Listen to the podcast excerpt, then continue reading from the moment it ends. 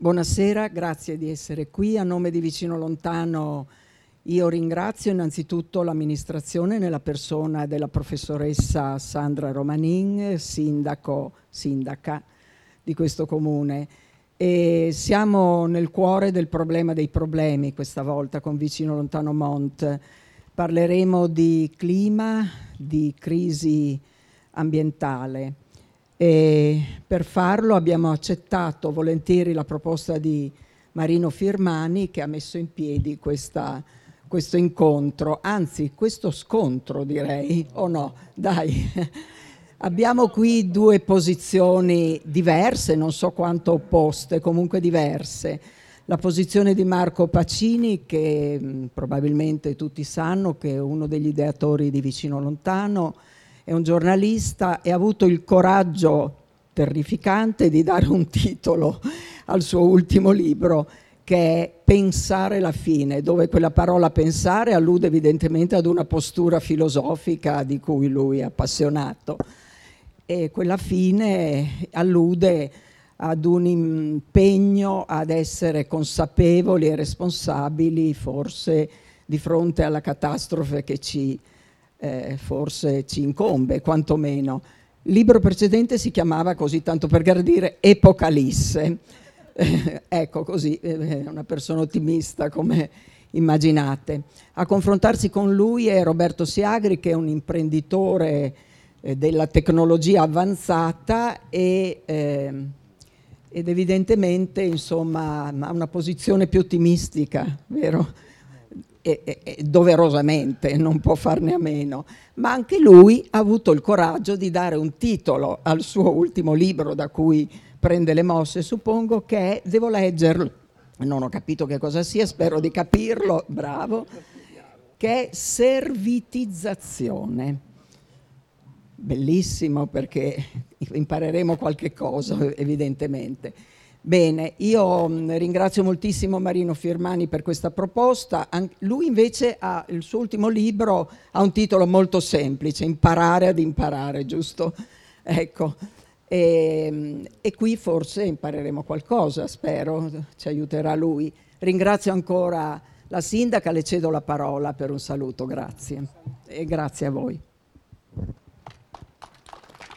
Bene, benvenuti a tutti in questo meraviglioso scenario eh, dove si svolgono attività varie. No? L'ultima volta eravamo qua per Miss Mondo addirittura, quindi tutt'altro tema, eh, ma comunque questo scenario si è prestato molto bene anche ad accogliere quell'evento. E sono ben felice di, que- di, assistere a questo confronto stasera con, eh, con, molto interesse, perché quando Marco Pacini mi ha detto il titolo del suo ultimo libro, io gli ho detto io non lo compri. No? Ecco, ecco, io non lo compro perché proprio il titolo già non mi piace, no? Perché ci rendiamo conto che il problema c'è e qualche volta abbiamo anche paura ad affrontarlo. Però ci troviamo vi- con Siagri che il problema lo affronta ogni giorno e che se io stimo molto, anche perché lui, dimmi se sbaglio, ha una visione che lo porta a lavorare molto sul versante formativo un occhio molto attento a quello che è eh, la formazione nel nostro territorio e le sue proposte e il suo sostegno vanno sempre a percorsi di formazione che aprano visioni, che aprano prospettive, no? E quindi direi che sarà veramente uno scontro interessante questa sera. Quindi buona serata a tutti e poi ne parleremo. Grazie, grazie Sandra. Non sarà uno scontro, sarà la ricerca di una verità con due visioni, con due visioni diverse, un unico obiettivo e strade eh, diverse. E, ehm, sì, ho avuto l'idea, io ho letto sia Pensare alla fine ultimamente e ho letto e ho studiato anche la servitizzazione. Alla fine sono rimasto un po' eh, stordito dalla speranza che nutre Roberto Siagri eh, nella crescita, in, una, in, un futuro di crescita, in un futuro eh, dove la crescita può essere sostenibile attraverso la tecnologia, la tecnologia digitale soprattutto. Dall'altra parte ho letto e studiato il libro Pensare la fine, discorso pubblico e crisi climatica, dove ho acquisito la consapevolezza di un ritardo. Siamo in ritardo rispetto a questo tema eh, la crisi climatica e ambientale è un tema che non è un tema astratto, è un tema, è un tema prioritario che dovrebbe prendere le prime pagine di tutti i giornali, invece di parlare di presidenzialismo o di altre cose che oggi leggiamo su tutti i giornali, dovrebbe avere le prime pagine eh, di, di tutti i media. La consapevolezza quindi ritardo, del ritardo e la necessità di ehm, cambiare eh, lo, stile, eh, lo stile di vita per cui mi faceva piacere metterli a confronto, ascoltare le loro, le loro, visioni sul futuro, perché noi tutti vogliamo difendere il nostro futuro, vogliamo tutelare il futuro nostro e quello delle nuove generazioni. Marco Paccini, abbiamo detto, è stato presentato da Franca, ma volevo completare perché è un giornalista dell'Espresso, è uno scrittore, filosofo ed è, stato, ed è ideatore potrei anche dire uno scienziato, perché il tuo libro fa molte eh, precisazioni scientifiche, per cui eh, vado oltre, vado oltre, ed è, abbiamo detto, ideatore di quella geniale idea di vicino lontano. Roberto Siagri, imprenditore internazionale, un innovatore, oggi anche presidente del consorzio industriale eh, del, della Carnia, quindi del nostro territorio, mi ha appena confidato dopo un anno sabbia, sabbatico che ha avviato sei nuove società, dopo ci incuriosire. 3 più 3, 3 più 3 start-up. Volevo anche evidenziare che Roberto Siagri ha lavorato con Giorgio Parisi, premio Nobel, e collaborò con lui eh, ultimamente con eh, il, la sua eh, azienda dove, fondata da te, Eurotech. Allora, iniziamo da, da Siagri. Allora, la servitizzazione, questo titolo difficile, complicato. Eh, su quali presupposti si basa questo modello di sviluppo e perché secondo te l'outcome economy mm. può ehm, essere considerata una risposta efficace alla, all'emergenza climatica e ambientale? Roberto. Allora, il, beh, il, titolo servitizzazione, capisco che non è bellissimo, l'ha voluto l'editore perché voleva mettere quella parola. La servitizzazione in realtà eh, come significato, poi sul sottotitolo, è dal prodotto al servizio cioè è l'idea che con le tecnologie digitali si possa sostituire la vendita del prodotto con la vendita del servizio al, collegato al prodotto, che poi significa anche economia del risultato, cioè non vendo più la materia, vendo il risultato prodotto da questa materia. Perché questa roba qua è molto più sostenibile. Beh, pensate a noi non compriamo un treno, noi prendiamo un biglietto di un treno, noi non compriamo un aereo, prendiamo un biglietto di un aereo. Pensate se, supponiamo che tutti avessimo dei soldi, non, e tutti potessimo comprarci un treno, comprarci un aereo. Pensate che ci sia materia per tutti per poter produrre per tutti un treno, un aereo. Già così si capisce che il tema non è dei soldi, il tema è che i modelli basati sulla materia e non sui servizi sono difficilmente sostenibili, soprattutto quando la popolazione cresce come sta crescendo adesso. Di questo tema qua se ne accorgono negli anni 70, perché il tema della, del problema della insostenibilità del modello di sviluppo non è recente, non è dell'altro giorno, non è di dieci anni fa, è degli anni 70. Negli anni 70 il club di, il club di Roma con uh, Aurelio Peccei presidente, eh, siamo un, al, nel pianeta negli anni 70 siamo intorno ai 3 miliardi di persone. Già vedevano i 7 miliardi e si facevano una domanda, ma abbiamo risorse per sostenere 7 miliardi di persone? Stiamo vicini agli 8 adesso, fine, fine anno siamo a 8, eh, inizio del prossimo anno, fine anno e, le, e si, erano, si, erano, posti la domanda che, è, che, non è un problema di soldi, è un problema di risorse e, erano, e lì si, si, sono chiesti se c'era un modello di sviluppo possibile eh, che garantisse la sostenibilità di 7 miliardi di persone. Perché vedete, il tema non è crescita o non crescita, è che siamo tanti, per cui il modello industriale, così come disegnato, che nasce già nel Settecento, con la prima rivoluzione industriale, metà Settecento, fine Settecento, insomma, poi nell'Ottocento si sviluppa ulteriormente fino ad arrivare poi al, a, a, a, mm, a, quella che poi è l'industria 4.0 adesso e poi anche 5. Eh, mm, tutto, tutto, funziona, si sviluppa tutto, tutti, cres- tutti hanno più soldi, viviamo più a lungo, però questo ci fa anche moltiplicare più velocemente. Entriamo all'inizio del Novecento con poco più di un miliardo di persone e solo in un secolo siamo passati da un miliardo a sette. Per cui il modello ha funzionato così bene che ci ha fatto crescere così tanto che sé, comincia a diventare sostenibile, perché è un modello che può tenere in piedi 3-4 miliardi di persone, di più non le tiene, perché è basato sulla materia. Il tema servitizzazione è se cominciamo a pensare che al posto di comprare ognuno di noi un trapano, potessimo avere una, una bacchetta magica, che schiacciamo un bottone sulla bacchetta magica e ci arriva un trapano, facciamo il buco e schiacciamo il bottone e ci sparisce il trapano Pensate, un trapano potrebbe servire tantissime persone. Oggi i trapani vengono disegnati per durare 100 buchi perché nessuno fa più di 100 buchi, ma pensate quanti trapani vengono prodotti. Per cosa? Perché poi, poi lo, facciamo, lo compriamo, facciamo un buco, lo mettiamo via. Forse ne faremo un altro fra due o tre anni e lo mettiamo via. Questo fa sì che c'è una, una, un uso incredibile di materia che poi non viene sfruttata. Quindi non si venderà più il prodotto, ma si venderà la funzione. L'outcome, il risultato, quello che dicevo. Servitizzazione è questa cosa qui. Se noi avessimo delle auto senza pilota, piene di attrezzi, noi non dovremmo comprare nessun attrezzo, perché con la nostra bacchetta magica schiacciamo il bottone, ci arriva l'attrezzo, lo paghiamo l'uso dell'attrezzo, lo ritorniamo, giusto per fare un esempio banale sugli attrezzi. Ma perché dico gli attrezzi? Perché tutti noi abbiamo tonnellate di cose a casa che compriamo perché costano poco, le compriamo. Eh, pensate, una idropolitrice viene diseg- di, quelle, di quelle per noi, diciamo non professionale, viene disegnata per durare non più di due ore, perché si sono accorti che uno dopo un'ora si stufa, non la usa più, la compra, che bella, la usa una volta e la mette via.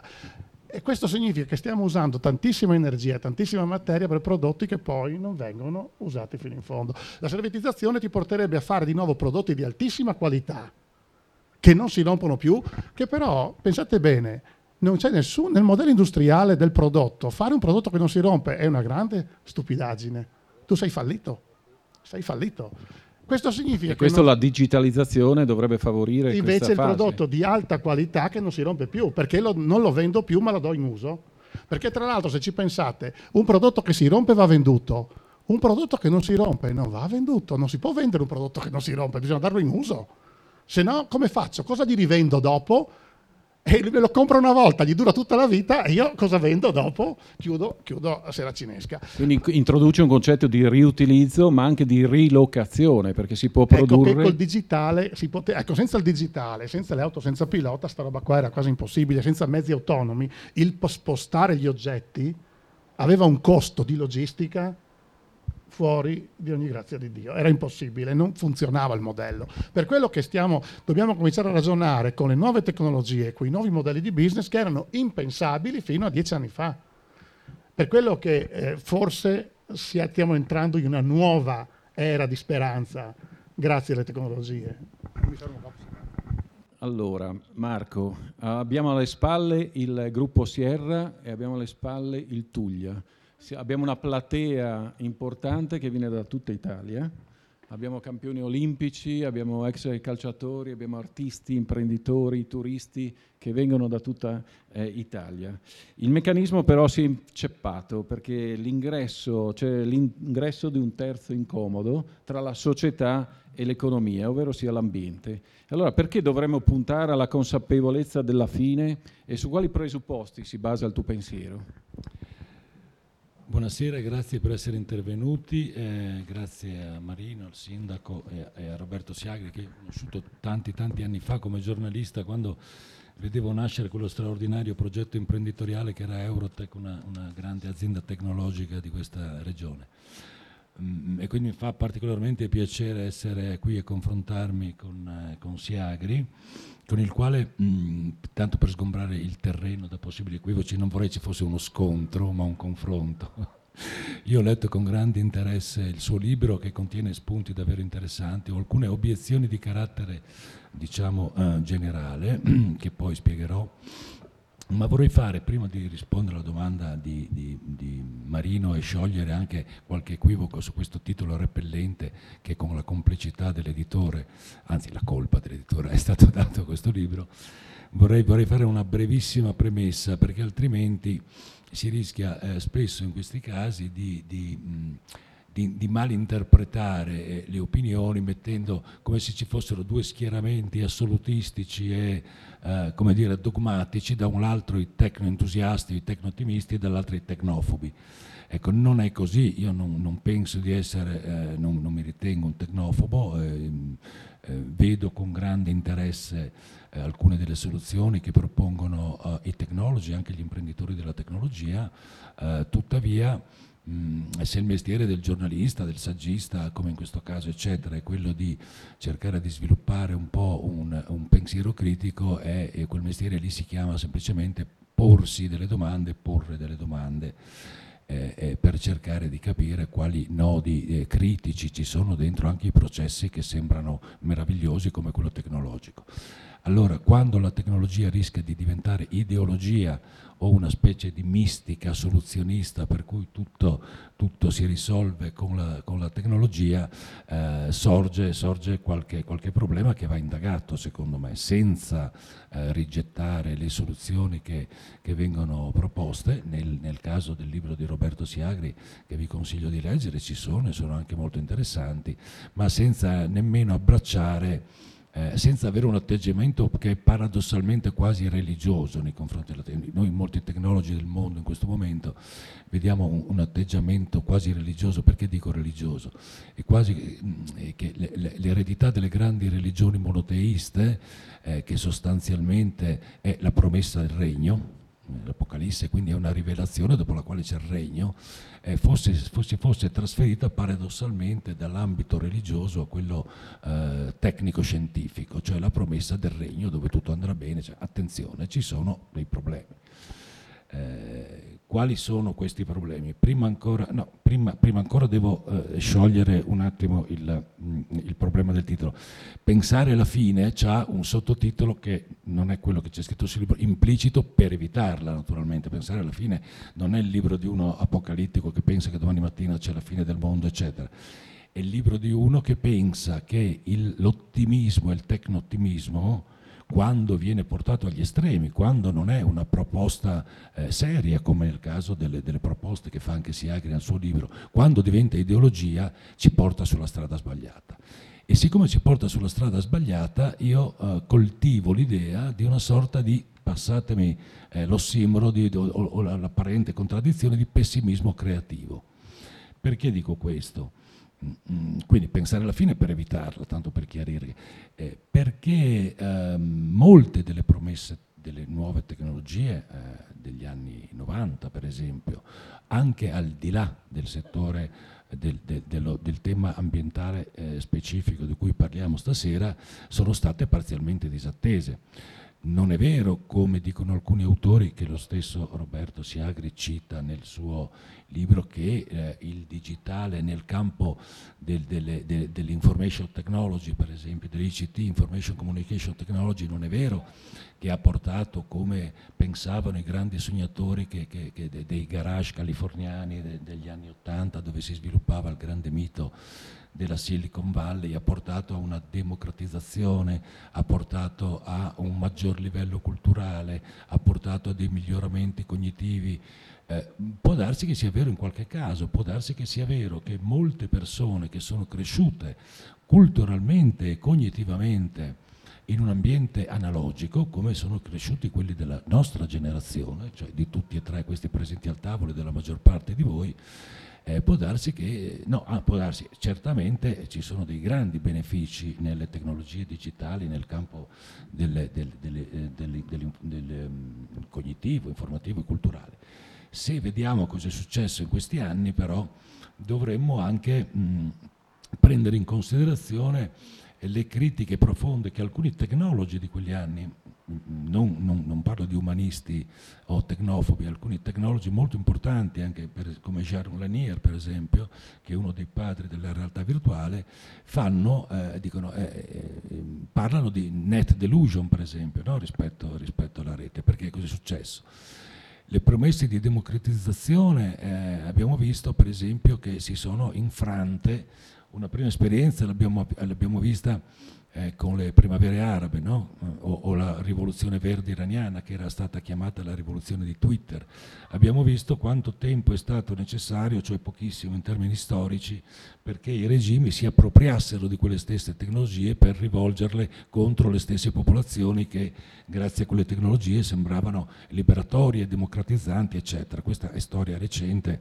Eh, eh, abbiamo visto per esempio che la, la grande eh, le, le, grandi speranze tecnologiche di miglioramento cognitivo de, di Homo sapiens, poi vedremo eh, eh, di cosa parliamo quando parliamo di uomo, perché eh, quando parliamo di uomo parliamo sempre di uomo del nord del mondo, di questa parte del mondo, no? di, quello, quello, che chiamo il nord globale, che non è necessariamente l'emisfero nord, perché va dalla Corea del Sud alla Danimarca, ma no, eh, ci, siamo, ci, siamo, capiti, vedremo di cosa parliamo.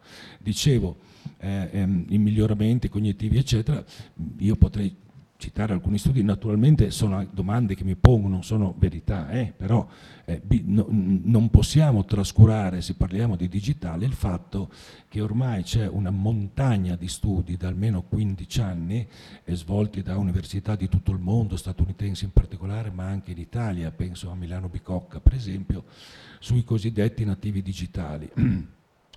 e ci sono degli studi che, eh, eh, questi studi cosa dimostrano in sostanza? Che l'immersione eh, in un ambiente digitale dei nativi digitali non favorisce eh, come dire, lo sviluppo eh, non favorisce l'attività eh, di quella parte del nostro brain, del nostro cervello, che è quella che ci ha resi sapiens, cioè la neocorteccia, diciamo, la parte corticale. Come, come, hanno, come hanno, svolto queste, queste, ricerche? Per esempio hanno sottoposto a dei test eh, con, neo, con, tecniche di neuroimaging si, eh, o di PET cerebrale, eh, mettendo due persone eh, davanti a un testo, uno in ambiente digitale e uno in ambiente tradizionale, hanno visto che le aree del cervello che si attivavano di più erano diverse nell'uno e nell'altro caso. Sono ehm, diverse nel senso che eh, il processo sequenziale che ti porta all'oggetto fisico della lettura tradizionale rispetto eh, rispetto all'approccio Windows, per dire di finestra che si aprono in continuazione dell'ambiente, dell'ambiente digitale, attiva eh, di più eh, eh, eh, le sfere preposte al pensiero logico, per esempio. Eh, si è studiato molto anche i nativi digitali, no? ci sono delle ricerche di professor Paolo Ferri della, dell'Università Bicocca di Milano che ha studiato per anni, per anni questi sviluppi e mh, mm, giungendo alcuni di questi ricercatori giungendo alle conclusioni che si sviluppa un tipo di intelligenza, adesso io la faccio molto breve naturalmente, poi di queste cose si agri sa più di me, butto lì solo degli spunti per poi arrivare al nostro tema di questa sera, qui per parlare delle tecnologie un po' in senso anche generale. Eh, dove, mh, mm, si è notato che eh, si sviluppa un tipo di intelligenza che è stata, che è stata chiamata, eh, mm, adesso banalizzo un po', opzione click, cioè c'è un tipo di intelligenza molto più veloce nel dare le risposte, sì, no, come, come, no, come um, il digitale no? si basa 0101 sì no sì no che è stata chiamata opzione click quindi l'opzione click vuol dire io so ci metto uh, come dire un, un, tempo infinitesimale rispetto al tuo a decidere sì no eh, sono molto veloce, sono molto efficiente, sono molto... poi messo davanti a un testo scritto lo stesso, lo stesso soggetto fa difficoltà a, a, a, dire, a, comprendere una frase che, comprenda più, eh, che, che, che preveda, eh, che conti più di 12 o 13 parole. Quindi stiamo attenti, questo non vuol dire demonizzare, no? demonizzare l'ambiente digitale nel campo per esempio dell'ICT di cui sto parlando sotto il profilo cognitivo e culturale, vuol dire solo porsi delle domande, questo è il quadro generale. Ecco, rispetto a queste domande... Eh, poi, poi, veniamo però al tema... Al tema che, esatto, ci sono alcuni punti, punti, nodali eh, su cui magari ci può essere un confronto eh, più profondo in merito alla tecnologia del futuro e quali sono gli effetti no. della tecnologia del futuro rispetto all'ambiente. La tecnologia del futuro è un'opportunità o una minaccia? Eh, allora, no, no, eh, allora, una, minaccia, uh, una minaccia non lo è a meno che, e, qui torno al pensare alla fine per evitarla, a meno che noi non, non riponiamo una fiducia cieca, totale incondizionata nel cosiddetto soluzionismo tecnologico. Noi credo dobbiamo cogliere tutte le opportunità che ci fornisce la tecnologia, e qui veniamo al tema della serata, per garantire dire, la, la, la, la, sopravvivenza della specie, non tanto del pianeta, perché qui stiamo parlando di questo, cioè per arginare gli effetti peggiori della crisi ambientale e climatica che stiamo vedendo e poi vi darò alcuni numeri per capire a che punto siamo, perché non c'è, io vedo che anche nel, pubblico dibattito, per quello un discorso pubblico, io mi occupo anche del discorso pubblico, è molto è molto sottovalutato e vedremo, e vedremo perché. Eh, la tecnologia no, la, quando, quando, la tecnologia eh, diventa ideologia, secondo me, e dice no, abbiamo le soluzioni tutte pronte, tutti tranquilli, allora si rischia di avere un effetto eh, contrario. E questo che mi ha mosso a scrivere questo, in parte anche il libro precedente, cioè attenzione che se forse invece guardiamo le cose da un altro punto di vista, e guardarle da un punto di vista più pessimistico, guardate che è probabile che tutto vada male piuttosto che tutto vada bene, non è una cosa da apocalittici che, che, che, che vedono il mondo collassare domani mattina, si rifà un principio di eh, logica e di filosofia classico, direi che si chiama principio di precauzione, è molto semplice, si chiama principio di precauzione. Allora, mh, mm, vorrei andare avanti, però poi nell'interlocuzione... Mh, eh, vorrei, vorrei, andare avanti a dire perché anche credo eh, che la tecnologia può aiutare, ma non, non, credo che si possa parlare di smaterializzazione così come parla Siagri nel suo libro, oppure non è un tema molto presente, ma questo lo, nel senso che è più eh, una, un, un, auspicio e un anelito verso il futuro, io ho trovato molto interessante, però queste cose le diremo nel corso della conversazione, se no in questo primo passo mi prendo troppo tempo. Allora Roberto, la tecnologia ci ha fatto eh, abbreviare le distanze, ci ha permesso attraverso eh, queste distanze che si sono ridotte di recuperare anche più tempo. Eh, la tecnologia ci aiuta a questo. Però rispetto all'impatto ambientale e rispetto alla massa dati, tu parli di data gravity, eh, rispetto alla massa dati eh, che attrae altri dati, eh, come giudichi tu la tecnologia rispetto all'ambiente? Il, mm, il, tema in realtà, la tecnologia, sì, non è che sono anch'io d'accordo su che non dobbiamo pensare alla tecnologia come eh, come lo dicevi tu, come così, un'ideologia della, tecno- della, tecnologia. La tecnologia ci serve per diventare più umani. Eh, ci siamo accorti, cioè il recupero dell'umanità purtroppo passa per demandare alla tecnologia tante cose che ci stavano rendendo poco umani. Allora, cosa c'entra però con l'ambiente? Eh, ci sono tre, eh, dal punto di vista economico eh, o dal punto di vista del, della, di come funziona un sistema, eh, o perlomeno sistema qui su questa astronave, su questa, perché la Terra alla fine è un'astronave se ci pensate, su questa astronave qua abbiamo un, uh, tre, tre cose. Abbiamo l'economia, che è quella che poi ci permette tramite il lavoro di eh, avere dei soldi per poter comprare, vivere, fare delle cose sul pianeta.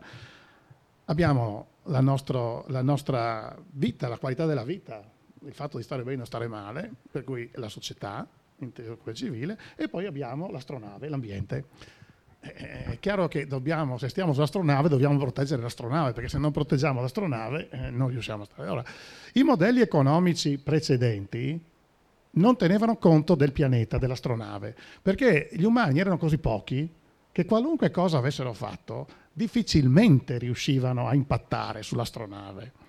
Quello che succede dagli anni 70 è che ci, siamo in tanti. Il modello che prima non impattava, il modello del cowboy, non funziona più non puoi più lavorare col modello del cowboy. È, che se tu non hai un soggetto esterno che si chiama tecnologia, quel modello non riesci a cambiarlo. Cioè se tu vuoi cambiare il modello di sviluppo, hai estrema necessità della tecnologia. È chiaro che la tecnologia la puoi usare bene, la puoi usare male, è neutra, la possiamo usare bene o male noi, è come un coltello. Io dico, nel Medioevo lo si, usava per uccidersi, adesso si taglia il, il formaggio, si taglia il salame, difficilmente si usa oggi un coltello come lo si usava nel Medioevo però eh, ci si dà la mano perché si voleva far vedere che la mano non aveva un'arma. Ecco, eravamo così in passato. Adesso in realtà ci diamo la mano perché, per, non per far vedere che non abbiamo il coltello. Allora, eh, la tecnologia ci serve e la tecnologia ci serve adesso, cioè negli anni 90 tecno- non si era capito come usare la tecnologia. È chiaro che c'era una visione distorta del mondo tecnologico degli anni 90, perché anni, anche del 2000, del 2010, non avevamo capito che potevamo cambiare tutto con la tecnologia. La tecnologia andava soltanto a rinforzare un modello sbagliato, cioè fino a, a anche tuttora stiamo usando la tecnologia per continuare a far andare male le cose, cioè stiamo amplificando un modello che non funziona. Invece l'idea del libro è, ma us- cambiamo tutto, usiamo la tecnologia per cambiare tutto e proviamo a vedere se riusciamo a fare un gioco a somma non zero. Nella teoria dei giochi si può anche giocare senza che nessuno perda. Perché fino adesso abbiamo fatto un gioco a somma zero. Qualcuno doveva perdere. E sapete chi perdeva? Di solito abbiamo cominciato a far perdere l'ambiente. In passato facevamo perdere anche gli umani, perché trattavamo molto male gli umani, li stiamo trattando molto meglio che in passato. In passato facevamo, trattavamo male gli umani, adesso li stiamo trattando meglio, però qualcuno deve perdere e facciamo perdere l'ambiente. Allora, con la, l'idea di tutta questa cosa della smaterializzazione, l'idea dei servizi è che con la tecnologia, grazie alla robotica, all'intelligenza artificiale, il digitale, i dati, possiamo completamente cambiare tutto. Cambiamo pagina, giochiamo un'altra partita, giochiamo una partita in cui non perde più nessuno.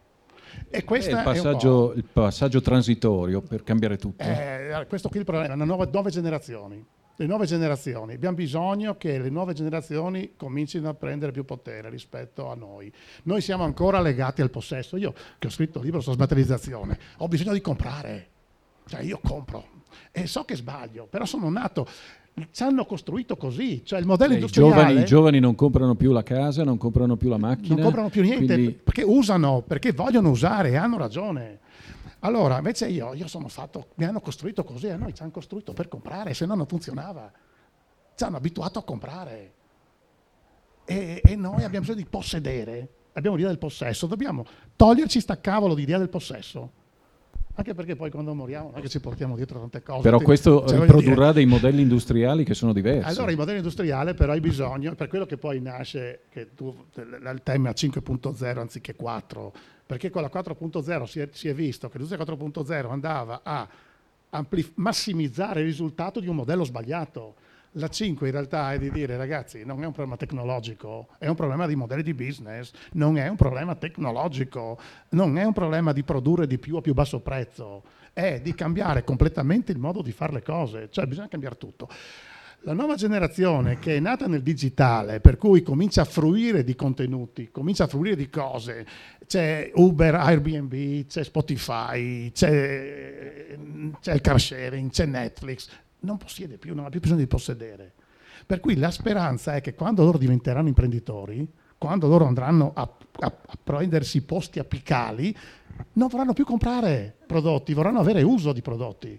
E questo per l'Italia è una cosa stratosferica perché continui a fare roba di alta qualità. Tu oggi sei stato costretto dai prodotti a basso costo di buttare via la qualità per entrare in concorrenza sul prezzo e, hai, stai smantellando dei valori importanti. Per quello che dicevo, che il digitale ti fa recuperare, se cambi il modello di business, ti fa recuperare un'umanità che stavi perdendo. E d'altra parte, su un'astronave, quando, visto, quando vedete un film di, di fantascienza, di c'è qualcuno che possiede un pezzo di astronave? No, tutti la usano l'astronave, sono dentro, la usano. Ecco, l'idea, l'idea, è che se riusciamo a passare, questo qui vuol dire smaterializzazione, che in realtà non ho bisogno del possesso della parte fisica, ma, ma, ma ho bisogno dell'uso. Cioè in realtà noi compriamo eh, una, una caldaia, ma noi vorremmo acqua calda se si desse, infatti molti, in molti posti c'è il, il teleriscaldamento, ti portano l'acqua calda. Cioè mica compriamo, compriamo, compriamo, delle cose, ma in realtà vogliamo il risultato di quelle cose. Compriamo un'auto, ma noi vorremmo spostarci. Non è che, cioè, non è che ci tocca comprare l'auto, perché per spostarci tocca. Ma se ci fosse l'auto senza pilota, nessuno più avrebbe bisogno di comprare l'auto. Allora, la rivoluzione digitale ci ha eh, portato a una rapidità che nelle altre rivoluzioni industriali non conoscevamo. Quali tempi prevedi nell'applicazione di questo modello? Sai che cosa? È stata più veloce, però il problema è che qui c'è bisogno di un campo antropologico, cioè il tema di base è che non è come in passato che, dovevi, che la tecnologia ti faceva fare meglio quello che facevi prima, qui devi cambiare tutto. La difficoltà in questo, e questo è il grande problema, che è diventato un problema che non c'entra più con la tecnologia, c'entra con l'umano, è un problema di un'umanità diversa. E la difficoltà implementativa è questa, perché per fare meglio quello che facevamo prima non è difficile, si fa un investimento, si compra, si compra più macchine, si comprano macchine più computerizzate, si butta l'intelligenza artificiale, ma fai come prima, e non hai risolto niente. Per cui il tema, per quello che è generazionale, per quello che ho, ho, ho, ho bisogno che vengano sui millennial, la generazione Z, le nuove generazioni, che non sono nate con quella di essere costrette a comprare. Però questa nuova generazione rischia anche l'alienazione, come diceva prima. Ma sai, sai che cosa? Una, c'è una, lo, lo dico nel libro. Eh, chi, stu- chi ha studiato le tecnologie ha visto che in una prima fase le tecnologie sono percepite come deumanizzanti. Ogni nuova tecnologia sembra che deumanizzi, poi diventa indifferente all'umanità non ce n'è e poi diventa, ti crea un'umanità migliore. Per cui è, è, chiaro che noi viviamo di oscillazioni, non è che tu passi da un punto all'altro senza oscillazioni. Tutti quelli che sanno, fanno teoria dei controlli sanno che è difficile passare da un punto a un altro senza delle, degli scossoni. Noi subiremo scossoni. C'è niente da fare, ma da parte, guarda, la simulazione fatta nel 72, eh, Pecei fa, fa, fa fare all'MIT un modello di sviluppo del pianeta. Eh, si chiama World 3, ehm, eh, Mondo 3, eh, perché veniva da, da, da, dagli altri lavori precedenti. World 3 è un modello di sviluppo del mondo che teneva conto della situazione degli anni 70, di tutta la storia passata fino agli anni 70 che c'erano i dati, e dopo, in funzione di alcune vari- variabili che venivano tarate, ti proiettava il futuro. Erano tanti futuri tu, quasi tutti i futuri portano al collasso. Cioè che si arrivava a questa situazione qua, nel modello degli anni 70 è scritto che si sarebbe arrivati al collasso. Si, qualcuno che è Orio Giarini, che è un, mm, eh, un economista di, di, di, triestino, eh, ci è mancato qualche anno fa, eh, dice sì, ma eh, se continuiamo a fare come facevamo prima, e se facciamo qualcosa di diverso?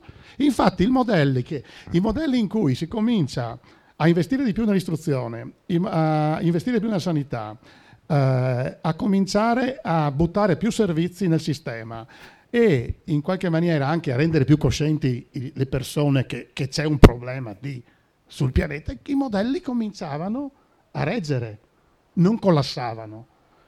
Invece noi ci siamo illusi che la tecnologia potesse salvare tutto senza cambiare il modello. Giarini invece dice no, ho bisogno della tecnologia per cambiare completamente il modello, non posso usare la tecnologia per fare quello che facevo prima nella stessa maniera in cui facevo prima. E lì forse il mismatch, no? Sulle, chi, chi non capisce. Quindi dobbiamo tecnologia... impa- per fare un richiamo ad altri libri, imparare a disimparare. disimparare esatto, imparare dobbiamo disimparare tutto per imparare tutto di nuovo. Invece tu dici, eh, scrivi, no, era... imparare a morire. No, Bisogna beh, imparare a morire per poter rinascere. Questo, questo per poter altro, rina- no, questa è un'altra cosa. Imparare a morire è un concetto heideggeriano che però qua non vorrei introdurre perché sennò crollano quelle bellissime scritto, montagne che abbiamo alle spalle. No, però se, se vuoi No, io vorrei rispondere invece, a... siccome, siccome Roberto Siagri ha citato un passaggio che io mi ero annotato nel suo libro perché è una citazione, eh, correggimi Roberto se sbaglio, è una citazione da John Smart, le cinque leggi di John Smart eh, la 3 e la 4 dicono quello che tu dicevi, la tecnologia eh, autorealizza le persone e la loro cultura, la 4 dice la tecnologia, se tutto va bene, aspetta, se tutto va bene, è interessante il se tutto va bene, concentratevi un attimo sul se tutto va bene, diventa una rete umanizzante. Stavo dicendo prima che non è andato tutto bene, perché se torniamo al punto 3, la tecnologia autorealizza le persone e la loro cultura, e noi prendiamo oggi la cultura del corpo elettorale americano che vota Trump, negli anni 70, prima della rivoluzione digitale, un'incultura, un livello così, una proliferazione delle sette come QAnon, cioè delle sette complottiste di gente, siamo in presenza di una regressione culturale, io credo, indubitabile. Allora, queste cinque leggi, la 3 e la 4, eh, la tecnologia utilizza le persone e la loro cultura, la tecnologia, se tutto va bene, dico qualcosa è andato male.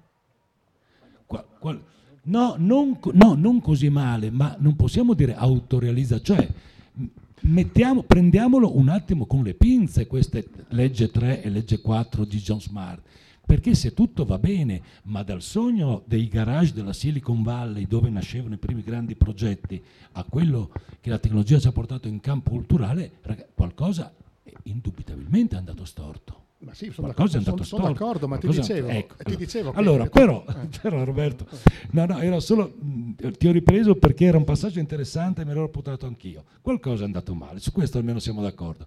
A me non interessa combattere la tecnologia, mi interessa eh, fare un po' il guastafeste no? su queste cose. Poi qui siamo tutti, siamo tutti anime belle, no? cioè, il, lo scopo, nel senso, lo dico con autoironia riferito a me stesso, qui ne, non c'è nessuno tifoso dei negazionisti climatici, di, di, di Bolsonaro che distrugge l'Amazzonia, di quel di Trump, che, che siamo, tutti, eh, siamo tutti per lo stesso obiettivo, compresi i due relatori o i tre a questo tavolo, cioè Roberto Siagri e io vogliamo le stesse cose, no? vogliamo la sostenibilità, eccetera però, però, però c'è, un però.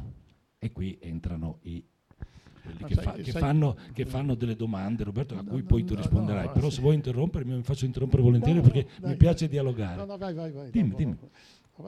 No, c'è un però che riguarda tre gare, perché posto che rendere il mondo più sostenibile, tu dici eh, mh, servitizzazione e sei stato molto chiaro nello spiegare i concetti contenuti nel tuo libro e la parola chiave correggimi se sbaglio, smaterializzare. Cosa vuol dire smaterializzare? Vuol dire diminuire la pressione antropica sul pianeta, giusto? Vuol dire andare verso la sostenibilità. Mm. Ti, ci sono dei piccoli problemi, che sono grandi. Cito qualche appunto che mi sono fatto, non, non è che siano fondamentali, però non si possono, non si possono tacere. Eh, in un report dell'aprile scorso, per esempio, un, partiamo da un esempio, smaterializzare il denaro, le criptovalute. Il processo di estrazione di data mining, si chiama, delle criptovalute, in particolare dei bitcoin, emette CO2 più, più del trasporto aereo. Un, in un report dell'IPCC del, eh, dell'aprile 2022, eh, eh, da questo report risulta che le criptovalute potrebbero diventare una delle principali fonti globali di CO2. L'Università di Cambridge, qualche mese dopo, no, anzi eh, un po' di tempo prima, nel 2019, ha condotto uno studio da cui risultava che il consumo di elettricità dei bitcoin nello stesso nel corso del 2019, la moneta smaterializzata, no? è stato superiore al consumo di elettricità dell'Egitto e di poco inferiore a quello dell'intera Polonia. Solo lo scambio di bitcoin, moneta smaterializzata. Digitale CO2 Beh, non, non, ho portato tutti gli studi che poi chi vuole sono citati nel mio libro, ma ho preso l'ultima cosa a caso, è un pezzo del Sole 24 ore, quindi non un foglio di estremisti climatici o di ambientalisti pazzi, è il Sole 24 ore quotidiano di Confindustria, che poco, poco, tempo, eh, poco settimane fa ha riportato le, eh, le, le, i risultati di un altro studio secondo il quale la sola information technology di cui parlavamo prima vale il 4% di emissioni di CO2 e aumenterà di tre volte entro il 2025 rispetto ai livelli del 2010 la stessa eh, ehm, eh, information technology nel mondo delle imprese avrà nel 2025 un'imponta di carbonio, cioè di emissioni di anidride carbonica, pari a 463 milioni di veicoli per anno. Allora, questi dati naturalmente io li dico così, non mi sono portato tutta la biografia, ma chiunque di voi può andare a controllare se dico delle stupidaggini, basta mettere due parole chiave e li trovate facilmente.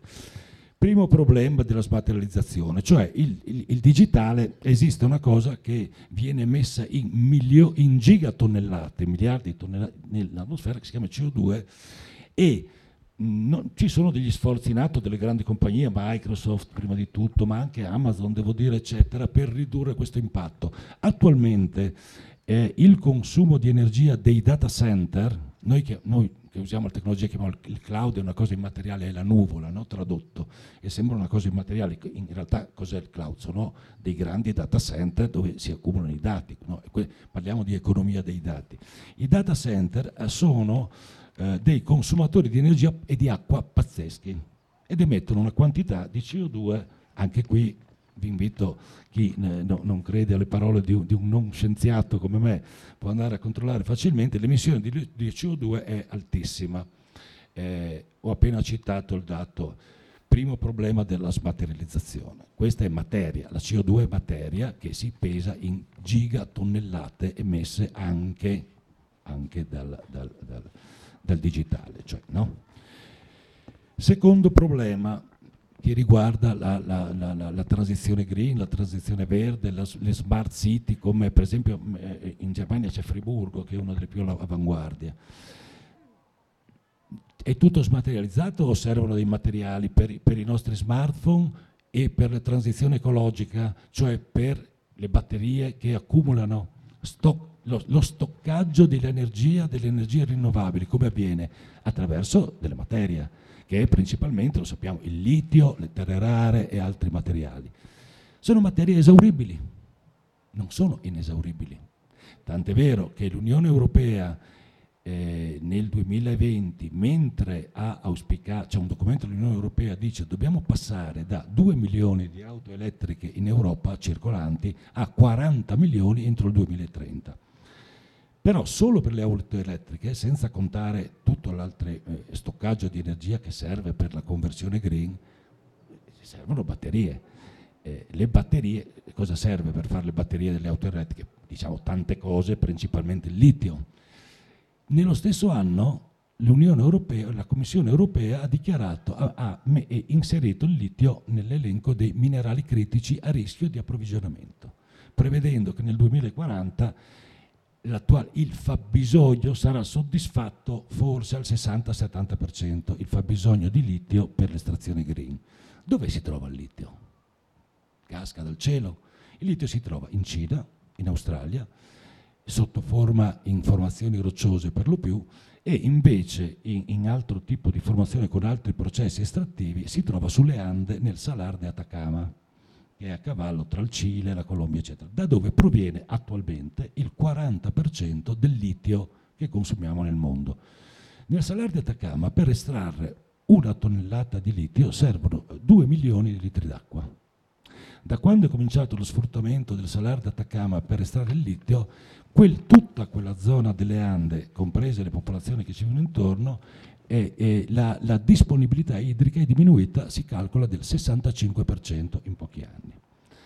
Dove le prendiamo tutte queste cose? Dove prendiamo il coltan, che è questo, lo chiamano coltan in Africa, no? è, è, dove lo prendiamo? Che serve ai nostri cellulari, poi ci spiegherà meglio Siagri che conosce queste tecnologie, eh, il cobalto, il coltan, tutto, dove le prendiamo? Lo prendiamo in Australia, in Cina, anche questo, e, um, e anche in Congo, anche in Congo, dove, perché? perché in Congo la parte col tan, tantalite, il secondo, la secondo minerale che fa parte della parola coltan, è più ricco eh, rispetto a, all'altro elemento e quindi sembra, sembra che sia...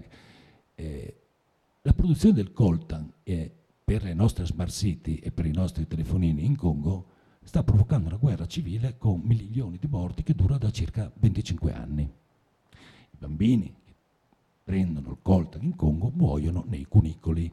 Allora, le nostre smart city, il nostro sistema digitale è, è, basato, per quello dico quando parliamo di smart, quando parliamo, parliamo, di questo mondo, quando parliamo di transizione smart e digitale parliamo di questo mondo, perché dall'altra parte del mondo ci sono popolazioni che non hanno nemmeno i benefici della prima rivoluzione industriale ancora e sono forse centinaia di milioni o qualche miliardo di persone. Ecco, questi sono materiali che servono per costruire la nostra civiltà smart ed, ed dematerializzata. C'è una terza obiezione, ma la dirò dopo. Quindi reperibilità delle materie prime finite, non sono infinite, e si creano delle disuguaglianze. Questo mi sembra che abbia evidenziato. allora, eh, qui eh, bisogna che noi, eh, è chiaro che se continuiamo, come dicevo prima, a fare le cose del futuro con gli stessi metodi del passato, non funziona. Cioè, tutta l'idea, l'idea di tutta questa storia è che bisogna considerare come la tecnologia ti può far saltare completamente il modello di sviluppo. Per esempio, perché continuiamo a pensare che dobbiamo estrarre? E se potessimo creare tutto? Quei calcolatori potremmo pensare che non ci serve più il litio, il coltan, perché ci devono servire? Potremmo con la material science e con la, eh, con la fisica, con la, tutte le tutta le nuove teorie della chimica computazionale, se io posso provare a mettere insieme materiali abbondanti in configurazioni geometriche che mi riproducono le stesse proprietà che ha il litio che il coltan, non ho più bisogno di andare a scavare niente. Allora, quello che bisogna pens- pen- cominciare a pensare è che dobbiamo pensare a un mondo diverso. Grazie alle tecnologie diventiamo noi creatori di tutto. E, eh, il, il, per cui la, lo sforzo è come uscire da modelli di sviluppo sbagliati. Quello estrattivo è un modello sbagliato. Il futuro non avrà più bisogno di estrarre niente, non mi interesserà più fare nessuna guerra. Infatti il problema delle guerre è l'accaparramento di materia scarsa. Il digitale ti dice stai nell'abbondanza, puoi entrare dentro l'abbondanza. Se noi andiamo dentro l'abbondanza, eliminiamo le guerre per definizione. Allora, energia, stiamo sfruttando pochissimo il sole. Abbiamo tonnellate di energia che non stiamo usando, che non la prendiamo. Calcolatori, siamo quei calcolatori fatti ancora col metodo classico, fra poco arriveranno i computer quantistici, in dieci anni avremo computer che non consumeranno più niente. Allora, è chiaro che se continuo a fare i computer come una volta non ce la faccio, ma potrei però per l'energia la potrei sostituire col solare, per cui ce la potrei anche fare. Eh, però ci saranno i computer quantistici che daranno un'accelerazione enorme a tutti questi nuovi sviluppi di nuovi materiali. Posso sviluppare nuovi materiali, posso uscire, infatti dobbiamo cominciare a pensare che stiamo entrando dentro l'era della creazione. Non possiamo continuare il modello di sviluppo con l'era dell'estrazione, è sicuro, ha ragione, hai ragione, no, non c'è nessun dubbio, ma io dico, perché devo usare le tecnologie com- per fare le cose di prima? Allora, per quello che ho bisogno di giovani, ho bisogno di gente completamente con idee nuove, che parte con presupposti completamente diversi. Lo Stato come ci può aiutare in questo, in questa trasformazione? Vabbè, allora, in realtà potremmo investire un po' di più nella scuola, voglio dire, il tema, il tema di base della formazione è, fonda- è, fondamentale su questa roba qua, tu devi creare una, persone che, abbiano, che hanno un altro modo di pensare. Il problema, sai cos'è il problema della scuola? Che dipende dal modello di sviluppo, per cui la scuola è basata sul modello industriale, oggi. Tu dovresti avere una scuola che non è più basata sul modello di produzione industriale, perché se no continui a clonare persone che riperpetuano il modello di produzione industriale. E qui la difficoltà di tutto questo problema qua che abbiamo davanti è riuscire a, a, sganciare il modello precedente per entrare in un modello nuovo. Però ci sono interessi enormi nel tenersi agganciati al passato, perché il passato ti dà certezze, ti dà la sicurezza che almeno si va avanti, poi sarà il problema degli altri, tanto noi quando siamo per altri vent'anni, dopo gli, il problema è degli altri. Allora ho bisogno che quello che il problema del, del, che gli altri comincino a contare di più e che comincino a entrare dentro, però con una, una, un modo di pensare diverso. Perché anch'io sono, mi dà fastidio il fatto che abbiamo bisogno del litio, che abbiamo bisogno del coltan, adesso dobbiamo darci, eh, fare di difetto virtù ma sperando che con questi nuovi modelli di sviluppo, per quello che io sono, sono, posit- sono, sono fiducioso, perché se io sono d'accordo con, con Marco, se io pro- proietto il futuro con, con queste metodiche, eh, non c'è speranza, lo sappiamo. L'idea è che la, più che fede nella tecnologia è che la tecnologia si può permettere di fare delle cose che la natura non riesce a farci fare. Cioè il litio se, non, se, non, usiamo la tecnologia dobbiamo andare a prenderci il litio, dobbiamo prenderci il coltan, se, ci, ci, servono quelle robe lì. Se usiamo la tecnologia forse possiamo usare un po' di roba che c'è di qua in giro, un po' di ferro, un po' di carbonio, un po' di alluminio, mettiamo insieme proviamo a vedere cosa salta fuori, allora eh, si può entrare in questa nuova fase. I supercalcolatori, eh, per fortuna che ci sono, perché anche se consumano energia, adesso con i supercalcolatori si può cominciare a fare questo tipo di calcolo, che senza i supercalcolatori non si potrebbe, poteva fare, perché non si può pensare di fare questi esperimenti dal punto di vista fisico, bisogna farli sul calcolatore e, e ci vogliono potenze di calcolo enormi. Stiamo entrando nell'era dei computer quantistici che hanno due vantaggi un vantaggio energetico, consumano pochissimo, e il vantaggio che fanno tantissimi conti. Di conseguenza il tema anche del, del fatto della, della, CO2, però poi sai che cosa Marco? Bisognerebbe, perché noi non andiamo a vedere una cosa, la produzione di carne consuma tonnellate di acqua, tonnellate di CO2, tonnellate di energia. Non possiamo più continuare a produrre la carne con gli animali, non riusciamo a sostenere, ci servono 70 miliardi di capi di, di, di, di animali per darci da mangiare, dobbiamo usare bioreattori, dobbiamo produrre tutto in laboratorio, bioreattori e, oppure partire da, da, dalle proteine vegetali. Se uno andasse a vedere quanto, quanto con CO2 e quanta terra e quanta acqua produ- consumiamo per darci da mangiare, prenderemo paura. E considerando che tutti vogliamo stare meglio e che arriveremo a 10 miliardi, l'ONU già, già, ha, ha, già previsto che servono, serve il raddoppio di cibo entro il 2050. Non sappiamo mica come fare il raddoppio di cibo, non sappiamo come fare un raddoppiare il cibo di, da, per da, perché bisognerebbe produrre il doppio del cibo che abbiamo adesso. Perché tutti vorranno stare meglio nel 2050. Perché qualcuno oggi noi stiamo, mangiamo tre volte al giorno o quattro, c'è qualcuno che mangia una volta, forse un giorno sì, un giorno no, e quelli vorranno mangiare anche loro due o tre volte al giorno. Allora ci sono tanti problemi, non è solo il problema dei calcolatori che consuma CO2, è, la, è il, fatto che, il, fatto che, noi viviamo che produce CO2, il fatto che noi esistiamo produce CO2.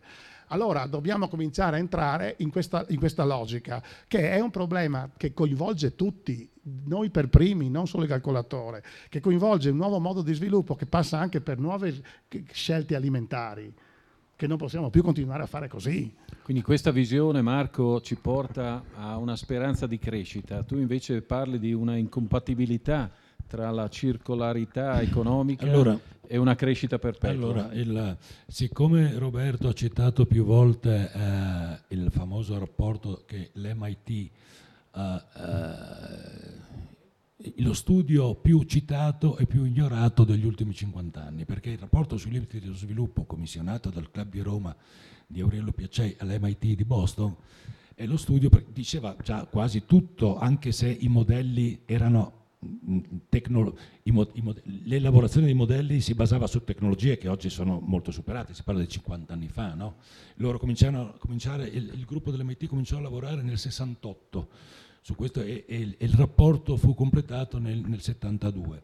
Eh, c'era scritto già tutto, c'era scritto, ah, insomma, ehm, uno di questi, Roberto, visto che c'è stato questo rapporto, uno di questi degli scienziati che contribuì maggiormente alla, alla, stesura di quel famoso rapporto sui limiti dello sviluppo si chiama Dennis Meadows e qualche anno fa è stato protagonista di un ciclo di conferenze e di interviste in Francia. Eh, eh, Dennis Meadows ha detto non c'è più tempo per la sostenibilità.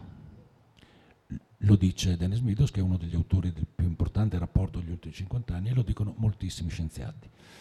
Qualche giorno fa sul Guardian, Bill McGuire, in una conversazione col Guardian, che insieme al New York Times è l'unico giornale al mondo attento a queste tematiche e, e, e non ha paura di, come dire, non, spaventa, non, non ha paura di dire le cose come stanno, Bill McGuire, che è, maggiori, è, un vulcanologo, climatologo, è uno dei maggiori scienziati britannici, è stato lungo consulente del governo britannico, ha detto ragazzi, eh, ehm, allora, eh, ce la stiamo raccontando, no? noi abbiamo dei segnali dell'accelerazione in corso, delle reazioni del sistema Terra che ci dicono e i nostri modelli di proiezione ci dicono delle cose e l'intervistatore del Guardian gli dice ma maggior parte dei climatologi dice non è così allarmista, dice sì, continua a dire abbiamo poco tempo ma abbiamo ancora tempo. Bill McGuire risponde io parlo con i miei colleghi in privato, in pubblico non dicono le cose che ci diciamo noi privatamente. Io lo chiamo, uh, lo chiamo uh, come ha detto, um, pre, no, precauzione climatica, insomma qualcosa. Del resto questo corrisponde esattamente a uno studio che nel 2009 fece, eh, che fu pubblicato su Nature.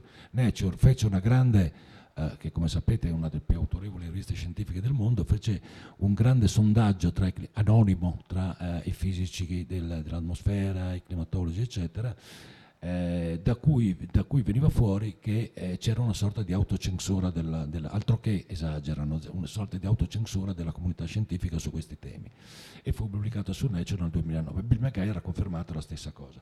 E fa una critica, fa una critica a questi, dice no, bisogna dire le cose come stanno per avere una reazione dei grandi decisori. Chi sono i grandi decisori? Beh, sono ancora eh, i grandi decisori sono quelli che sono a capo dei governi, che sono a capo delle grandi aziende multinazionali, sono, cioè, abbiamo ancora un sistema di istituzioni fondato sugli stati, stati sovrani che hanno i loro stati, quelli sono i grandi decisori.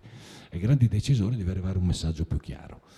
Eh, a proposito, ma qual era, qual era il punto? No, il, la, la, terza, la terza obiezione eh, la, il terzo problema che pongo, perché io lo metto so, sempre in forma interrogativa di domande che faccio, che mi faccio e che faccio, eh, la terza obiezione sulla, sulla, transizione che tutto risolve, eh, oltre ai due che ho posto precedentemente, mh, mm, cioè la smaterializzazione per modo di dire, perché c'è tanta materia in questo discorso, e la parte che noi parliamo di un'umanità che va verso questo traguardo, ma in realtà parliamo solo di una parte dell'umanità e non dell'altra. Il terzo problema è che uh, Roberto parlava, sì, noi possiamo fare a meno del litio, possiamo, però sono tutte cose, possiamo anche fare la fusione nucleare, la stiamo invece della fissione. E avremo risolto il problema dell'energia, però ci stanno pensando, però non ce l'abbiamo ancora dobbiamo fare i conti con questo. Allora, è vero che, è vero Roberto, come tu spieghi nel tuo libro, no, legge di Moore e tutto il resto, eh, cioè, c'è una grande accelerazione tecnologica e questo ci può aiutare. È anche vero che c'è una grande accelerazione nelle cosiddette retroazioni del sistema Terra, come le chiama la Turca, che forse rischia di essere più veloce, questo è il problema con cui abbiamo a che fare oggi, rischia di arrivare prima al traguardo delle tecnologie e questo è il vero problema. Perché?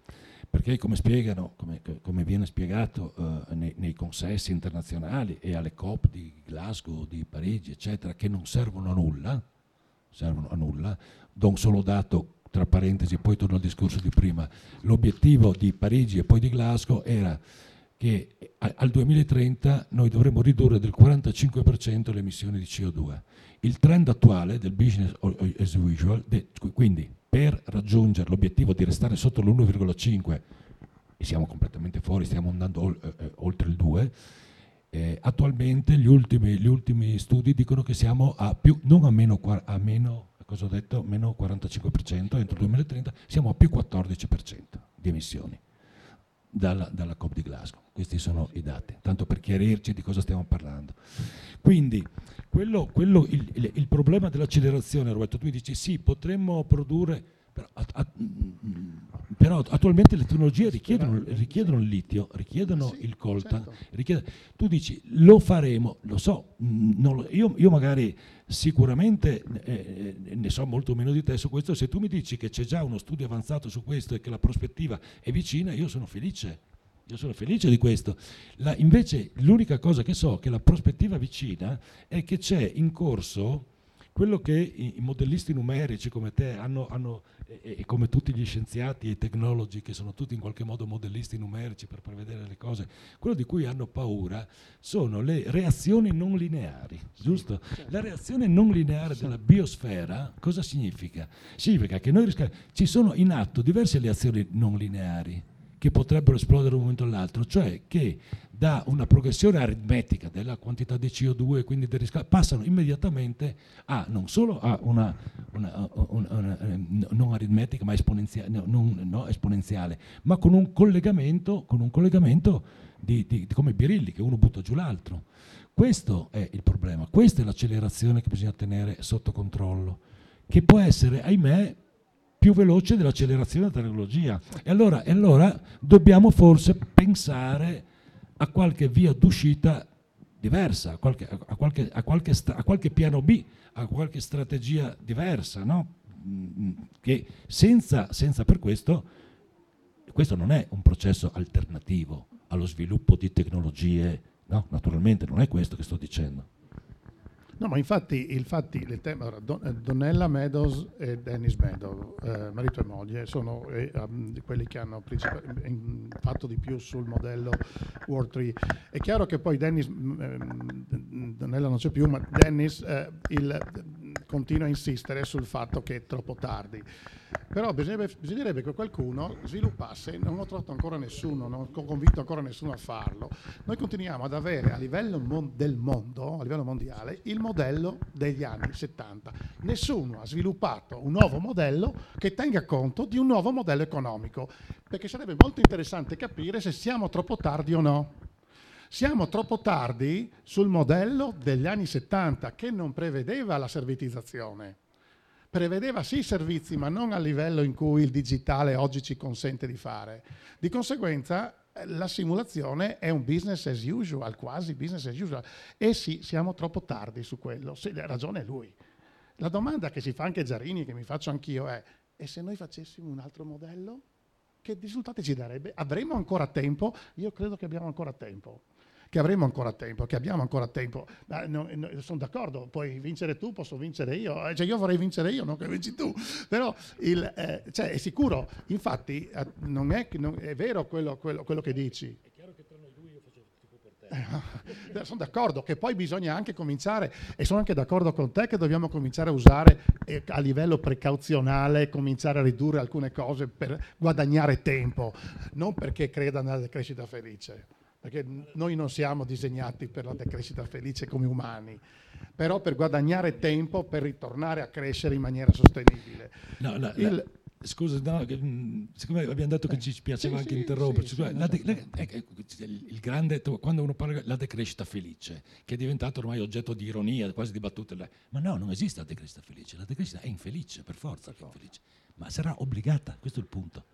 La decrescita sarà obbligata, non è questione che sarà felice o infelice, la, non c'è decrescita felice, noi siamo figli della modernità carbon fossile, che è iniziata con la macchina a vapore, perché prima della macchina a vapore la gente era, cioè la macchina a vapore ha portato la modernità diciamo. Lì la rivoluzione industriale, sappiamo tutto. Poi, siamo, poi, ci sono state altre tragedie in mezzo dal, dalla metà del Settecento in poi e non è che siamo stati così bene. Siamo stati bene, una parte del mondo è stata bene con la, con, la con, con la, cosiddetta grande accelerazione, cioè dopoguerra, dagli anni 50 in poi diciamo. E lì, e lì la, la, la, modernità carbon, fossile esplosa. Se voi guardate la, curva di Killing, sì, però, se voi guardate la curva di che, che sono le emissioni di CO2 non niente gratis a sto mondo eh, qualcosa no, no, se, voi guarda, se, voi guardate cioè. la curva di Killing non è, non è, vero che il cosiddetto antropocene inizia con no, la rivoluzione okay. industriale perché si alza di poco poco poco poco allora, la concentrazione di CO2 sì. che ah, sì. in atmosfera che, il cui valore limite di rischio era stato calcolato in 350 parti per milione a maggio scorso eravamo a 421 a, 4, a 421, ecco la curva di Killing da, dagli anni ha, ha, un'impennata pazzesca negli ultimi eh, 30 anni. Eh, non è che prima, è no? come la popolazione, guarda, se tu guardi per, tutto per collegato se... alla popolazione, è una correlazione diretta con la quantità di persone. Cioè, purtroppo dobbiamo stare tutti su, l'astronave può tenerci. Allora, io, posso, può anche succedere, Marco, che qualcuno inventi una tecnologia di assorbimento del CO2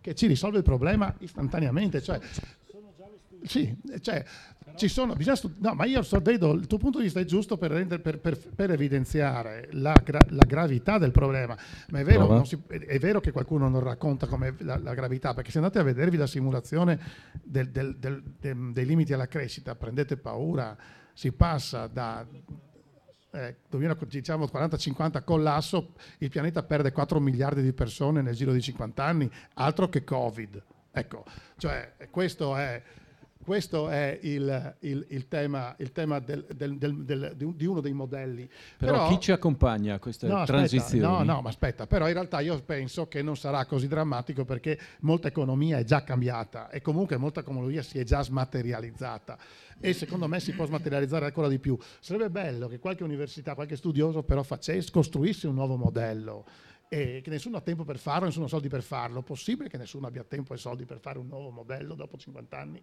e che dobbiamo ancora ascoltare Dennis Meadow? Per carità, lui è innamorato del suo modello, ha fatto un lavoro stratosferico, ma è di 50 anni fa. Non c'erano le tecnologie di adesso. E No, ma lui vive di rendita, dai, vive di rendita come fa? Vive di rendita su quel modello, 11 milioni di copie vendute, dai su.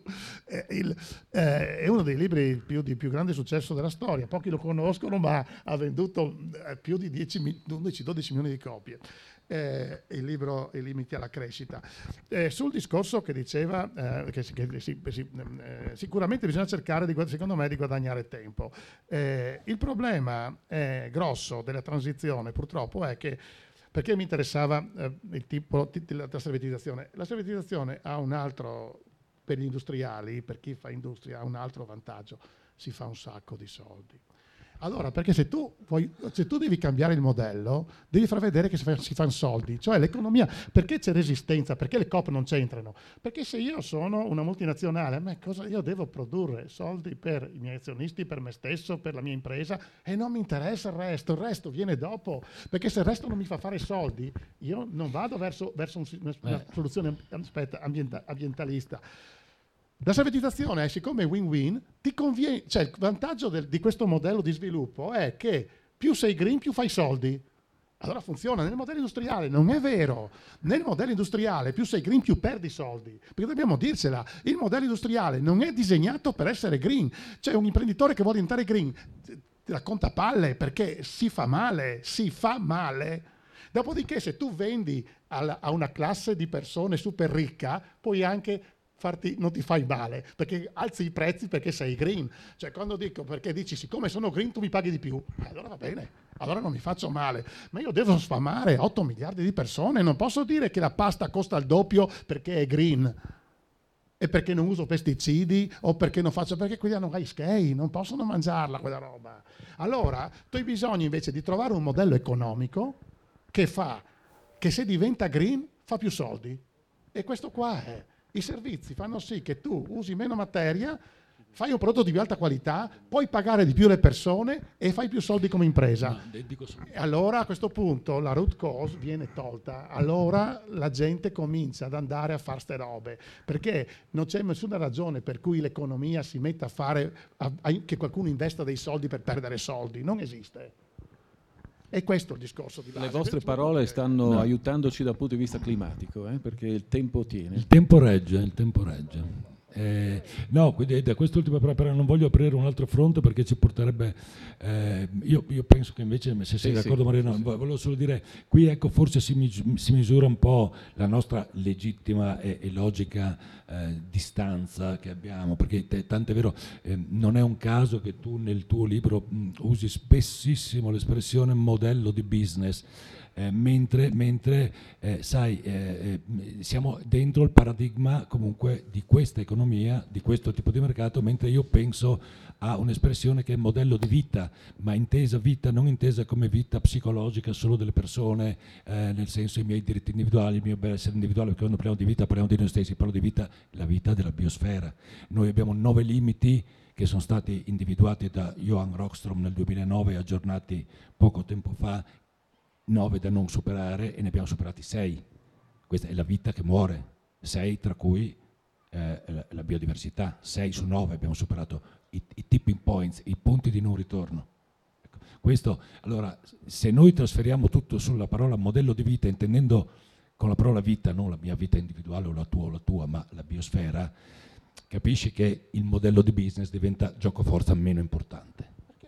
Per, perché sì. Scusami, perché, per, perché, no, perché, non è de- perché il modello di business presuppone che noi siamo all'interno del paradigma di un'economia che è l'economia di mercato, ma l'economia di mercato non, è, eh, non c'è sempre stata, no, aspetta, non, aspetta. Né, né, sempre ci sarà. No. Il, il, il, il, modello capitalistico ha un grado di difficoltà molto problematico con, eh, con, con, l'ecologia. Ma no, perché, se tu cambi il modello, no, se, no, se, se, se, cambi modello, se cambi modello, ma eh, Roberto, tu, per cambiare modello però ci basiamo principalmente su tecnologie futuribili che no. chissà se, se, verranno, mentre io ti ho, eh, facendo una fotografia della situazione attuale, parlando della smaterializzazione, attualmente tu dici ma arriverà il momento in cui non servirà più il litio e non si estrarrà, però attualmente per le nostre sì, no, tecnologie aspetta, smart aspetta, serve. Aspetta, e, e litio è no, devastazione ambientale, per esempio. A me basta ah. intanto arrivare l'auto senza pilota e credo che non ci siano dubbi che in pochi anni ce l'avremo. Già con quella ci sarà un cambio di paradigma epocale. Non mi serve arrivare al litio. Al litio mi ci vorranno 5 anni, 10 anni, va bene. Come anche i computer quantistici ci vorranno 5 anni, 10 anni. Io dico, dieci anni li abbiamo, secondo me dieci anni li abbiamo. Se, Però eh, forse qualcuno dice dieci anni troppo tardi. No, il problema darsi. è che non lo sappiamo, come non sappiamo la fusione. Quando, la, la, cosa che invece sappiamo, a meno che non facciamo i negazionisti, perché come ha detto Danowski da Viveiros, la storia del, del, della, de, dell'origine antropica del, del cambiamento climatico è una delle storie più referenziate della storia della scienza, da sempre, delle più referenziate della storia della scienza, perché non solo la scienza è un fatto mm, fondamentalmente consensuale e poi anche sperimentale, come si è insegnato eh, da, da, Galileo, abbiamo imparato da Galileo in poi. Noi abbiamo i due, i due aspetti, sono completamente sia quello consensuale, 99,9 scienziati seri del mondo che studiano questi problemi giungono alle stesse conclusioni e abbiamo anche eh, ahimè, le, le conferme eh, poi sperimentali, eccetera. Quindi da un lato abbiamo purtroppo delle certezze che dobbiamo cercare di arginare, per cui io dico cerchiamo altri metodi, pensare alla fine per evitarla, e questo per chi avrà la voglia e la pazienza di leggere il libro. Da la, dall'altro abbiamo, Roberto, eh, eh la, la, la speranza che la tecnologia, che quella cosa lì arrivi, eccetera che la tecnologia ci aiuti con quello che abbiamo a disposizione oggi, e c'è già, c'è già, tu lo sai meglio di me perché le hai create queste cose e vanno usate fino in fondo.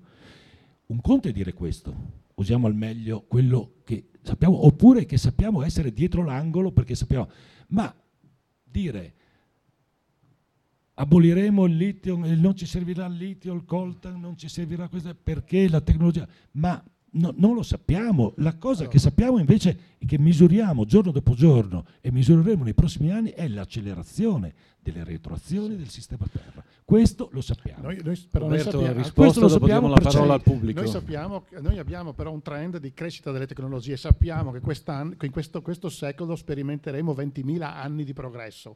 20.000 anni di progresso è tanta roba. Su 20.000 anni si possono fare tante robe. Per cui il tema di base è mm. se abbiamo tempo, non tanto se arriverà perché 20.000 anni, 20 anni, di progresso dentro questo secolo qua si risolverà tutto. Il tema di base è abbiamo altri 10-20 anni? Io penso di sì. Intanto però, abbiamo ancora 10 minuti per continuare eh, dopo, questa discussione e diamo il microfono, cioè, vediamo se c'è qualche mano alzata. Potrebbe avere ragione anche Mario, per carità. Io sono convinto che ce la facciamo. Però, allora, possiamo accogliere le vostre domande. Io vi seguo con il microfono perché tutta eh, la serata è registrata da Bella Italia TV, quindi Giovanni Aviani, editore. Tra l'altro, quindi buonasera. Ma io voglio dire una banalità. Sentendo voi, e vi faccio i complimenti per la vostra ovviamente cultura in materia, ma sentendo voi la cosa più semplice che mi viene in mente la cosa più semplice che mi viene in mente, ma riduciamo le nascite, 4, torniamo a 4 miliardi, siamo a 7, torniamo indietro. È una, quest- è una questione culturale, certamente, certamente è una questione culturale, ma però è la cosa più banale che potevo dire. Grazie. Sì, è, stato, è uno di, nel modello di simulazione previsto anche questo di Dennis Meadow, è previsto già. Noi siamo, siamo, si, è, si, è, ridotto di tanto eh, la, la, quantità di nascite, il problema è che l'Africa inerzialmente ci porterà su di un altro miliardo, perché noi sappiamo che ormai l'Africa non la freni più, tutto il pianeta da solo fa un altro miliardo, per cui, però l'Africa ne fa da sola, fa un miliardo. È già tutto frenato, è tutto frenato. Tutto, Abbiamo un'altra tutto, domanda di un imprenditore, di un imprenditore, Giovanni Gabelli. Grazie Marino, molto interessante questo dibattito, però anche un po' inquietante secondo me. Eh, per fortuna che siamo qua in un posto bellissimo no? e per fortuna che la cucina di Marino... Eh, sicuramente utilizzerà prodotti naturali e non eh, chissà che cosa, no? il pane si farà con la farina, la carne sarà carne genuina. E mm, io per, mi perché chiedo... non è genuina quella prodotta in un laboratorio? Per quale ragione? Mm, per quale? Beh, culturale e basta. Sì, sarà una questione culturale, sarà una questione culturale, sicuramente non siamo ancora pronti, io sono un boomer, no? a differenza dei, dei, dei baby boomer, dei, dei, dei digitali. No, io mi chiedo, ma ehm, questo modello di business eh, che viene avanti, chi lo controlla? Cioè, quali sono, quali sono i valori che regoleranno questo modello di business? Non può essere una tecnologia che va avanti così senza controllo che giustifica se stessa e basta. Eh, per esempio, mi, quando hai parlato dell'idropulitrice sì. mi è venuto in mente un, un, un, un discorso, un, tema. Cioè, perché l'idropulitrice deve durare due ore e non può durare 100 ore. Questo perché, sto dicendo, infatti. Sì, eh, ma perché? Eh, perché? perché? non può durare di più? Perché, perché il mio frigorifero essere... dopo dieci anni si deve, ser... si deve servi... rompere, si deve, perché deve non è servitizzata? Perché ma, non ma, è ma? Sì, però passiamo, passiamo, scusami eh, Roberto, sì. da un concetto di... Sì proprietà sì. che noi adesso abbiamo, un, sì. un, concetto dove noi siamo legati alla proprietà del bene, sì. a un concetto di eh, tu dicevi di, di, di possesso, no? Da, di, che, che, che, è un po'... Di, un uso, po di uso. O, o di uso. uso. Eh, però, mentre il, il, prodotto è mio e lo mm. sento mio, il prodotto che userò non è ehm, di chi è, non, non qua, è più mio. Qua siamo è, in vacanza, è, non abbiamo mica possediamo, no, mica no, noi possiede no, eh, lui, se, se, lui. Se, se, io prendo, se io non pago il servizio, eh. non potrò più usarlo certo. e, qui, e, quindi chi controlla questo modello di business? Ma, attenzione, il costo del servizio sarà bassissimo rispetto al possesso. Cioè, pensi, allora, il, un, pro, un, prodotto, eh, allora, quando il ragionamento eh, dal punto di vista economico, lo, basta leggere il libro, è fatto tutto il calcolo. È, è tutto, tutto dentro lì. È tutto okay, dentro. No, tutto è, è, quello che dicevo, il calcolo, il calcolo, è fatto, no, adesso Marino. ci una lavagna, ci poteva fare due conti. Nel modello di servizio si riesce a far risparmiare le persone e si fa guadagnare l'impresa. Lì il segreto di tutta sta roba. Oggi, col modello industriale del possesso, ho bisogno di usare, di, di andare a fare problemi sul pianeta perché ho bisogno di produrre a bassissimo costo mi tocca per cui inquinare, far casini ambientali per produrre a basso costo, perché ho bisogno di venderti a basso costo quell'oggetto, perché altrimenti tu non me lo compri. Se io te lo do in uso e mi dura, se un frigorifero durasse 100 anni, e il costo di produzione supponiamo che sia come quello di adesso. Quant'è il costo di servizio? Niente. Pochissimi euro all'anno. Allora, se uno pensa bene a un, prodotto che dura all'infinito, che costo di servizio ha? Praticamente zero. Ma no, stop, stop, no, ma sì, ma stop, era per, così per cercare di entrare nel ragionamento, dopo bisogna fare i conti su ogni oggetto. Perché un aereo, una Ryanair ti, te lo, ti dà un biglietto 10 euro e un aereo che costa 200 milioni, perché te lo dà 10 euro? Sì, ma che sia anche 50, mi viene da ridere, hanno fatto per telegiornale vedere che costerà 50, cos'è 50 euro, prendi, due, prendi l'autostrada, prendi un treno e hai fatto 50 euro, per cui sono sempre regalato. Cioè, voglio dire, il tema di base è che il servizio porta ad avere un costo d'uso che è molto basso se il prodotto è di alta qualità. Un prodotto di alta qualità fa, fa, fa produrre in Italia, e non all'estero, perché non hai più bisogno di un prodotto di basso costo, perché oggi tu vinci sul costo, non sulla qualità. Noi stiamo perdendo valore sui, sui, prodotti perché siamo costretti a rincorrere il costo. Invece il costo non diventa più un problema, può costare tantissimo, basta che non si rompa. A questo punto il costo di servizio mi si schiaccia giù, mi va giù. Il costo del servizio molto basso mi permette di far crescere velocemente tutto il pianeta, anche i posti dove stanno producendo tanti figli, e più alzo il, il tenore di vita, più i figli si abbassano. Di conseguenza mi, va, mi, mi si stabilizza il pianeta a 10 miliardi e forse a 9 miliardi. Più lo stabilizzo basso, meglio è.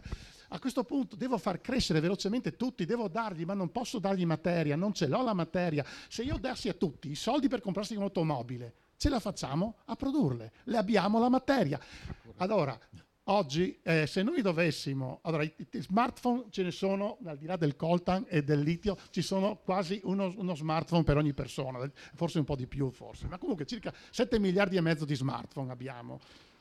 Di automobili ne abbiamo poche, ne abbiamo 700 milioni, 500, 100 milioni, ma se noi dovessimo avere 3 miliardi e mezzo di automobili, cioè una ogni due persone, tutte le strade del pianeta sarebbero intasate. Per cui già non è un problema di soldi, non possiamo averle, non possiamo usarle. L'auto è inefficiente, viene usata per il 4% del tempo di possesso, cioè io compro un bene e lo tengo lì parcheggiato il 96% del tempo. Possiamo permetterci questo spreco?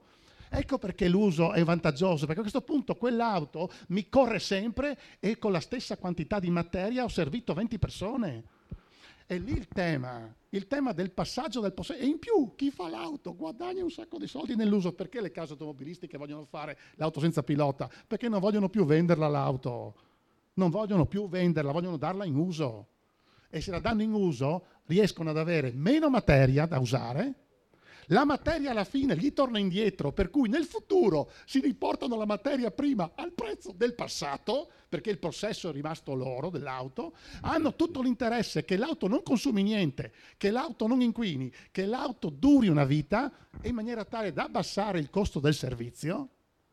E abbiamo risolto che le, le imprese fanno più soldi, le fanno i soldi localmente, non vanno a inquinare, danno, possono pagare di più le persone, e riesco a dare a tutti l'uso, non il possesso. Per cui il futuro sarà fatto di pochi che possiedono, ma tutti che potranno usare. Quelli dell'astronave di Star Trek non possiedono l'astronave, sono tutti dentro l'astronave e vivono bene dentro l'astronave. Il problema è che dobbiamo, e questo so, anch'io sono del possesso, eh? io sono uno del possesso, non è che vi, vi racconto la storia che io ho cambiato la mia testa, io se potessi sono tutto il giorno che compro, ma sbaglio, sono io che sbaglio, non è che sono io che faccio giusto, perché sono figlio di una generazione che è basata sul possesso. Allora il tema dell'uso è importante per questa roba qua, per quello che dicevo, se io riesco a mettere d'accordo le imprese che gli conviene andare a passare sul servizio, e quelle del digitale comunque sono già tutte sul servizio, e se riesco a spostare questa roba qui anche su quelle della materia, vado incontro alle sue esigenze di Marco perché riesco a, a consumare, comincio a ridurre il consumo di materia in maniera immediata. Gli faccio fare i soldi che vogliono fare perché sono tutte contente, perché non gli ho rotto le scatole col problema ambientale che gli fa perdere soldi, ma gli faccio fare soldi, sono tutte contente. Riescono a mantenere il lavoro in loco senza delocalizzarlo in Cina, delocalizzarlo dove costa poco il lavoro, perché non mi interessa più che il lavoro costi poco non mi interessa più che la materia costi poco, voglio alta qualità, voglio alta qualità e durata nel tempo. Però se io non ho la tecnologia digitale, non riesco a controllare l'erogazione del servizio, come faccio a sapere dov'è l'auto? Come faccio a sapere come usi il prodotto? Come faccio a rilocare il prodotto a un altro? Ho bisogno della tecnologia digitale perché è quella che mi abilita il passaggio dal prodotto al servizio. Allora, se l'imprenditore fa più soldi, e non inquina e le paga di più le persone, dove è sbagliato questo modello? E riesco, creare, riesco a creare un mondo veramente migliore e diverso. Però è un salto culturale stratosferico, è stratosferico. Perché Quindi abbiamo, aspettiamo siamo, le nuove generazioni. Siamo ancora figli di quella roba lì, anch'io voglio possedere, non voglio, voglio possedere. Però se poi ci rendiamo conto come aggiorniamo ogni giorno, quando andiamo in giro, ormai la nostra vita è tutta fatta d'uso in realtà, se ci pensiamo bene se ci pensiamo bene. Le e quelle nuove... robe che compriamo non le usiamo poi. Le nuove il generazioni, Roberto, ci accompagneranno verso il futuro, noi vi accompagniamo verso un aperitivo che Bella Italia eh, vi offre. Due parole su Bella Italia, siamo qui all'interno di un villaggio di 15 ettari, eh, all'interno di questo villaggio ci sono numerose strutture sportive, ci sono più di mille posti letto, quindi è un'eccellenza per il territorio, un'eccellenza anche a livello nazionale questo villaggio, eh, perché offre grandi, eh, grandi, opportunità. Io ringrazio Roberto Siagri e Marco Paccini perché avete soddisfatto il mio desiderio di mettervi a confronto, non è stato uno scontro ma un confronto, per cui ringrazio tutti gli ospiti e vi accompagniamo all'aperitivo che viene deliziosamente fornito dalle ragazze del Bella Italia.